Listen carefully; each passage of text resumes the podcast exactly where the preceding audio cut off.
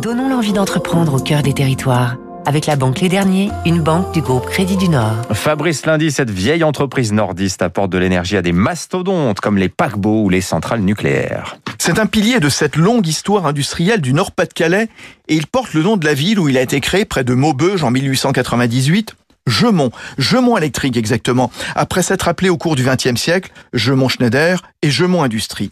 À sa création, sa spécialité, ce sont les moteurs de tramway et d'ailleurs en 1900, il fournira ceux des premiers métros à Paris. Le groupe de haute technologie fabrique des moteurs et des alternateurs qui, couplés à des turbines, vapeur, gaz ou diesel, fournissent de la puissance dans les secteurs de l'énergie, de la marine, de l'industrie. Trois sites de production en France, un en Inde. On va retrouver du Gemont dans la machinerie des paquebots géants construits à Saint-Nazaire, sur des éoliennes pour entraîner les immenses pales, dans une centrale nucléaire et dans la marine militaire. Gemont électrique en est le leader mondial. Brahim Amar, le président.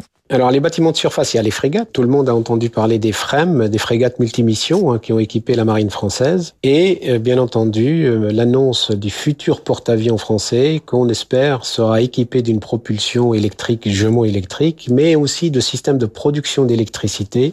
Dans des porte-avions, il y a les deux systèmes. Il y a la production d'électricité, mais il y a aussi la, la propulsion électrique. Et sous les eaux, Gemont Électrique travaille actuellement sur les systèmes de propulsion des futurs sous-marins de troisième génération, ainsi que ceux qui ont été vendus à l'Australie par Naval Group. Le Nordiste exporte sur tous les continents. C'était Territoire d'excellence sur